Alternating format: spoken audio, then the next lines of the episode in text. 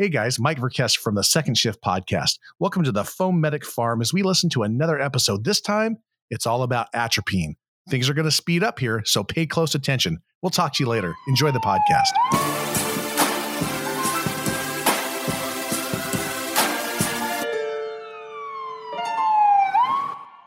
Noget af det fantastiske ved at gå i dybden med medicamenter her i FOAMedic Pharma, det er, at man en gang imellem finder nogle helt vanvittige, nye, spændende vinkler på ting, man egentlig troede, man vidste noget om i forvejen. I den her episode, der skal vi snakke om et medicament, der måske ikke er det allermest anvendte i ambulancetjenesten, for vi skal nemlig snakke om atropin. Og hvis du sidder og tænker, jeg er jo assistent, eller jeg er behandler, og atropin det er over mit kompetenceniveau, så jeg kan nok springe den her episode over, så vil jeg sige, der er i den her episode pakket så meget lækker viden om blandt andet farmakologi generelt og om det autonome nervesystem. Der er fun facts, og så er der historik, der går tusinder af år tilbage. Og så er der jo altid muligheden for bare at blive klogere. Så den her episode, den er bestemt for alle. Jeg hedder Karl Høgh. Og jeg hedder Morten Lindqvist. Velkommen til FOAMedic Pharma Atropin. Disclaimer. Husk, at det her det er vores fortolkning af det pågældende medicament. Hvad du gør og hvad du må, det skal du naturligvis selv holde dig ajour med. Du kan læse den fulde disclaimer i shownoterne. Navn, handelsnavn og generisk navn. Det er nemt, for både handelsnavn og generisk navn er det samme, nemlig atropin. Indikation. For præhospitalt ambulancepersonale er indikationen for atropin bradikardi med kredsløbspåvirkning. Men arbejder du i et område med akutlægebil, eller arbejder du som lægeassistent, så er det interessant at notere sig, at det også er en indikation ved anæstesi, f.eks. til børn, da de har risiko for at udvikle stor vagusstimulans ved selve intubationsproceduren. Det kan også noteres, at atropin er en antidot til mange forgiftninger med f.eks. betablokkere, calciumantagonister, digoxin og organofosfater, som jo findes i visse nervegasser, men vi kan faktisk også støde på det herhjemme, hvor vi ser organofosfater brugt som middel mod pesticider i nogle gartnerier og visse typer landbrug. Kompetenceniveau. I alle 5 regioner ligger atropinkompetencen hos paramediciner og hos læger. Hovedgruppe. Atropin finder vi i hovedgruppe V for varia, som egentlig bare betyder diverse. Farmakodynamik. Atropin er klassificeret som et parasympatolytikum, også kaldet for et antikolinergikum. Men det er vi vist nødt til at dissekere, før det giver rigtig mening. Hele den næste session er en smule lang, men prøv alligevel at hænge i, for der er rigtig meget god viden. Jeg vil godt starte med at snakke om det autonome nervesystem. Fordi har vi forstået, hvad det gør ved kroppen, så er det meget nemmere at forstå, hvad stoffer som atropin gør ved os. Det autonome nervesystem består af det sympatiske nervesystem, som vi også nogle gange kalder for sympatikus eller for det adrenærke nervesystem. Og så består det af det parasympatiske nervesystem, som vi kalder parasympatikus eller for det cholinerge nervesystem. Det her det er 2 nervesystemer, vi ikke kan kontrollere af egen fri vilje, men kroppen selv styrer. Det er 2 nervesystemer, der er hinandens modsætninger, og man kan sammenligne det med en bremse og en speeder i en bil. Desværre så er det ikke helt sådan, at man kan sige, at det ene nervesystem det fungerer som bremsen hele tiden, og den anden så er speederen hele tiden, fordi det er nemlig forskelligt af, hvorhenne i kroppen vi kigger. Og groft sagt, så kan man sige, at sympatikus fremmer eller fungerer som speeder på alt, hvad der er over diafragma, hvor parasympatikus så er bremsen, der hæmmer funktioner også over diafragma. Omvendt går vi så under diafragma, ja, så er det parasympatikus, der fungerer som speederen, og sympatikus agerer bremsen. Populært så kalder man sympatikus for fight- og flight-nervesystemet, og parasympatikus det kan man kalde for rest- and digest-nervesystemet. Og hvorfor hedder det så det? Hvis vi starter med vores sympatikus, vores fight or flight nervesystem, så handler det om, at kroppen skal være klar til at kæmpe eller flygte. Og hvis vi tager en lidt pragmatisk tilgang til, hvad vores krop skal præstere ved en kæmpe eller flygte aktion, så ser det sådan ud. Først og fremmest, så skal vi bruge mere ilt. Det vil sige, at vi sætter vores respirationsfrekvens i vejret, og samtidig så øger vi bronchiernes diameter, så der kan komme mere luft igennem. Den ilt, der så kommer ned i lungerne, ja, den skal vi hurtigere have transporteret rundt i kroppen. Det vil sige, at hjertefrekvensen og kontraktiliteten, altså sammentrækningskraften, den øges. Vi har brug for alt den blod, vi kan få i de livsvigtige organer og i vores muskler. Og derfor så trækker blodkarrene sig sammen perifært for at sende blodet hen til de vigtigere steder. Det er derfor, man oplever at blive bleg. Vi har brug for at kunne se alle de farer, vi kæmper imod eller flygter fra, og derfor så udvides vores pupiller, så vi kan få så meget lys og så mange indtryk ind i øjnene som muligt. Vi begynder at svede, fordi vi hele tiden har brug for, at kroppen den er kølet ned og ikke overopheder. Og omvendt, så vil vi opdage, at vi bliver tørre i munden, fordi spyt er jo genialt til at begynde nedbrydelsen af den mad, vi spiser, men det er en fuldstændig ubrugelig funktion, når vi skal til at slås. Vi har heller ikke brug for, at vores krop bruger energi på at fordøje den mad, vi har i tarmen eller i mavesækken, og derfor så shuntes blodet, altså sendes blodet herfra og hen til de steder, hvor vi virkelig har brug for blod og ilt. Det er derfor, at peristaltikken i mavetarmkanalen den mere eller mindre går i stå. Fun fact om atropin. I den græske mytologi mente man, at det var de tre skæbnegudinder, der bestemte menneskets skæbne. Den ældste af gudinderne, Atropos, bestemte hvordan og hvornår mennesket skulle dø. Man sagde, at Clotho spandt livets tråd, Lachesis udmålte tråden, og Atropos klippede den. Atropos lagde navn til den dødelige plante Atropos belladonna, og lagde derfor også navn til den gift eller medicin, man kan udtrække af planten, nemlig atropin. Se, nu er det jo simpelthen så nemt, fordi vi har jo lige beskrevet, hvad en stimulering af sympatikus gør ved kroppen, fordi parasympatikus, ja, det gør bare det modsatte.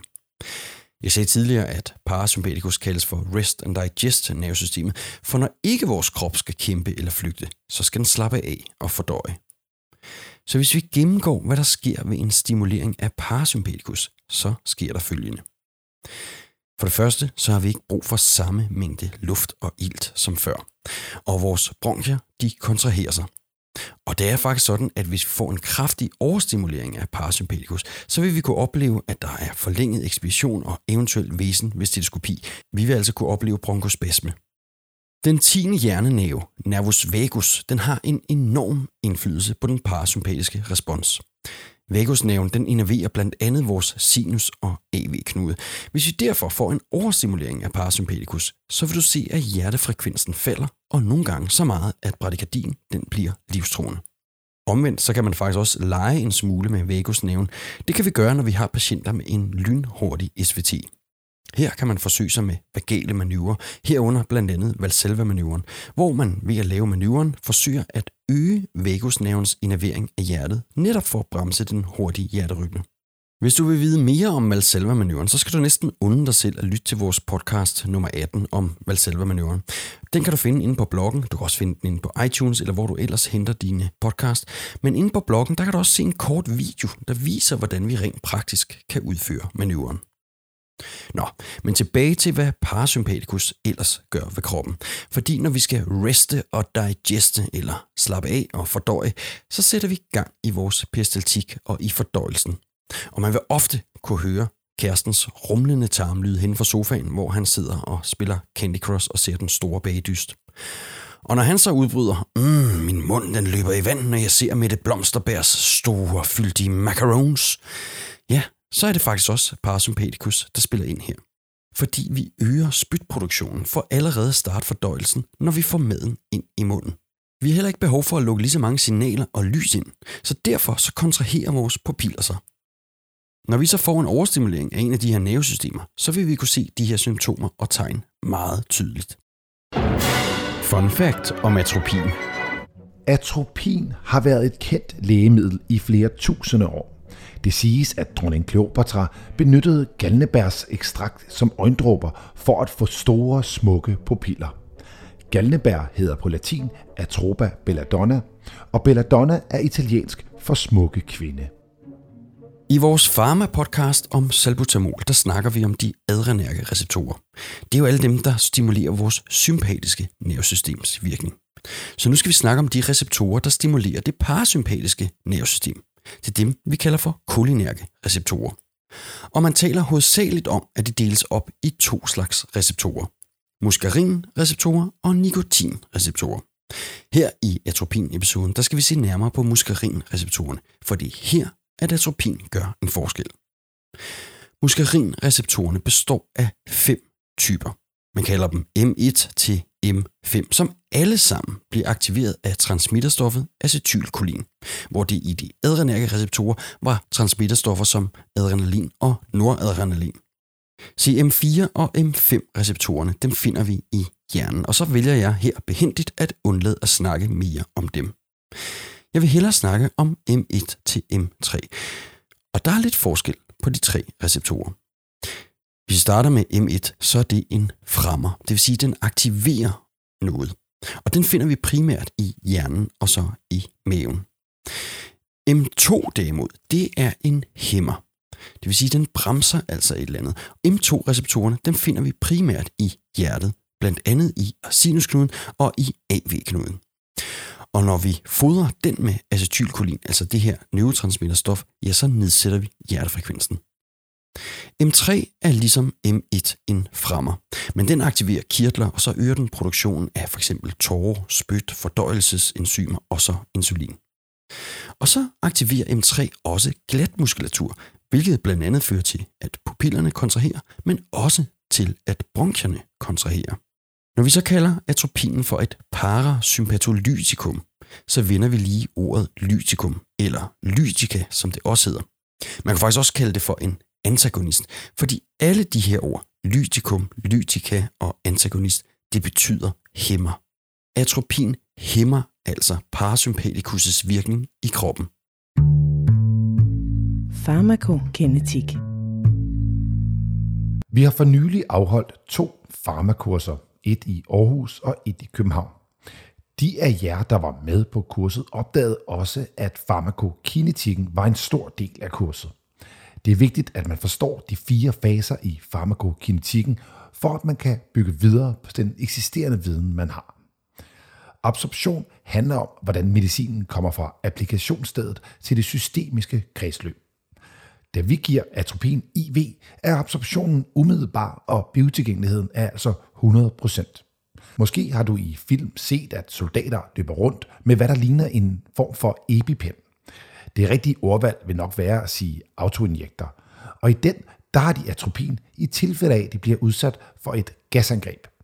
Men det viser, at man altså kan administrere atropin intramuskulært.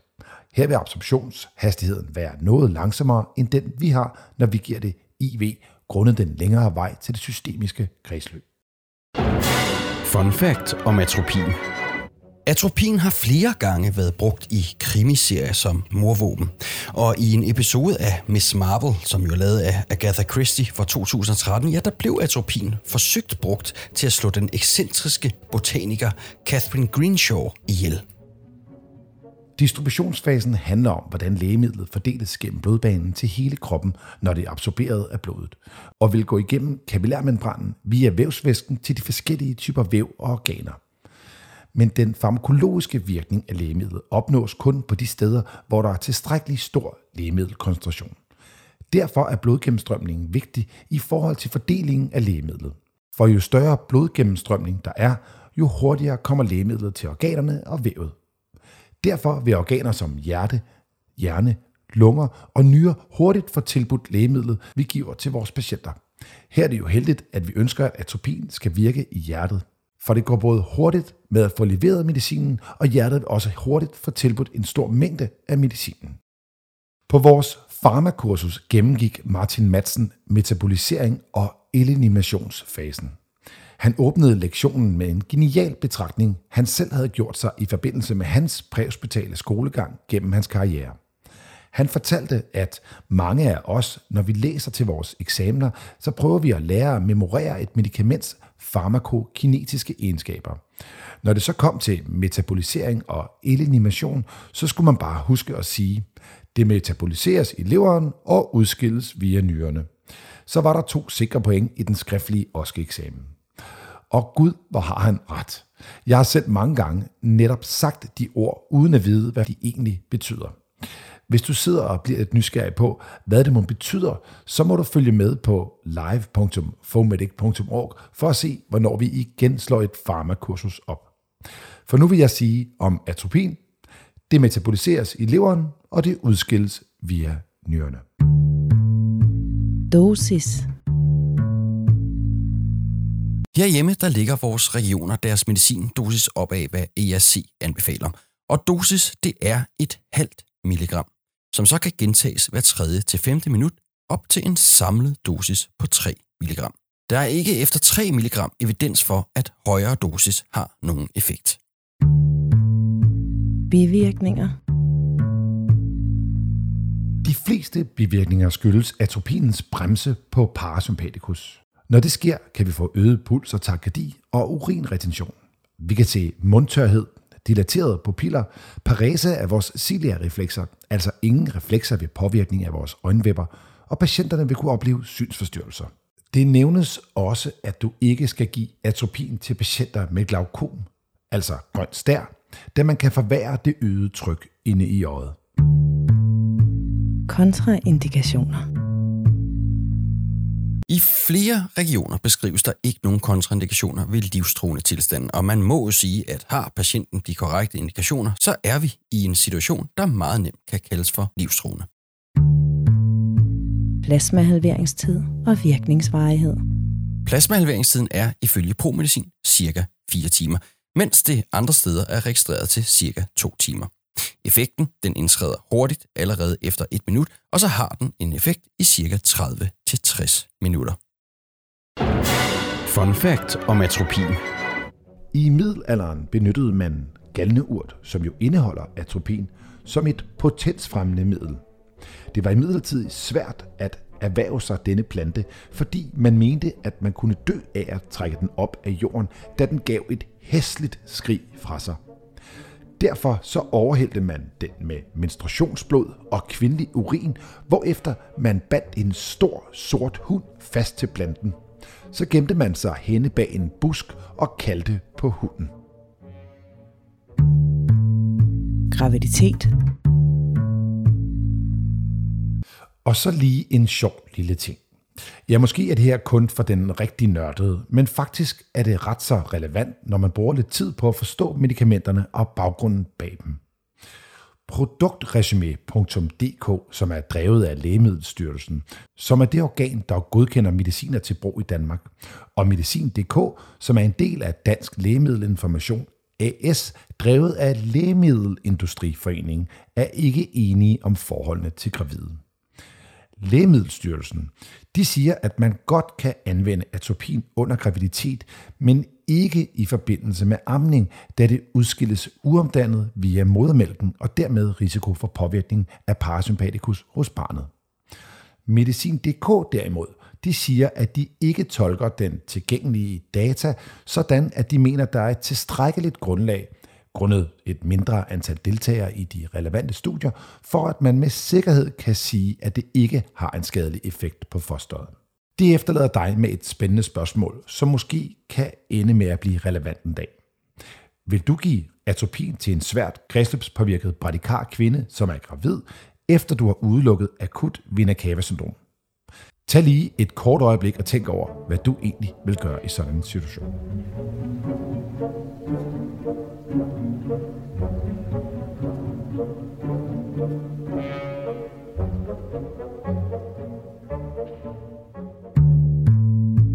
Så er der quiz. For at kunne deltage i denne episodes quiz, kræver det, at du har hørt efter. Spørgsmålet er, atropin kommer fra planten Atropa belladonna, men hvad hedder planten på dansk? Send os dit svar på info@foamedic.org, så trækker vi lod blandt de rigtige besvarelser, og vinderen kan løbe afsted med en rigtig lækker FOAMedic-kop. Morten, det her, det var det, vi havde med i den her episode af FOAMedic Pharma, og til alle jer, der lytter med, så kan I se den fulde disclaimer. I kan læse alle referencer og links inde under shownoterne på bloggen.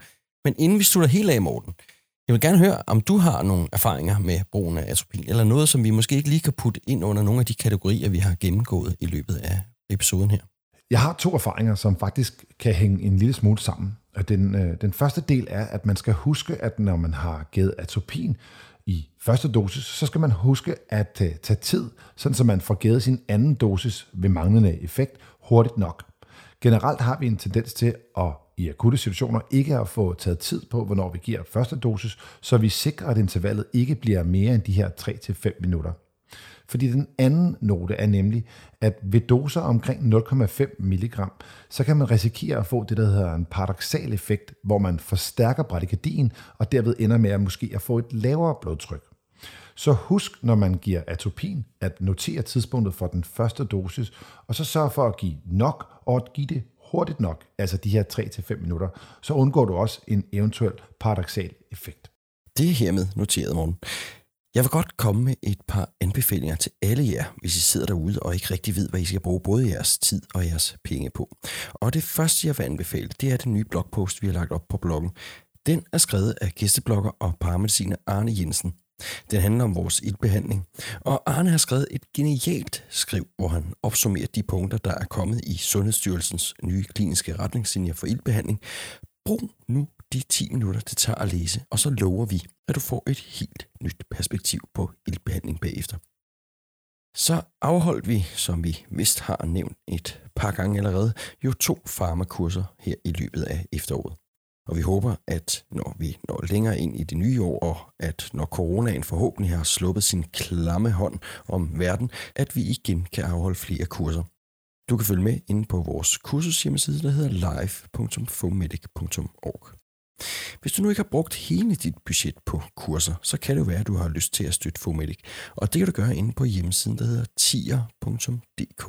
Der kan du også helt selv vælge, om du vil støtte med 5, 10, 20, 50, 100 kroner, eller hvor meget du nu har lyst til per episode af FOAMedic Podcast. Tusind tak til alle jer, der allerede støtter. Det er vi så evigt taknemmelige for. Og så Morten, du har også en person, du gerne vil takke.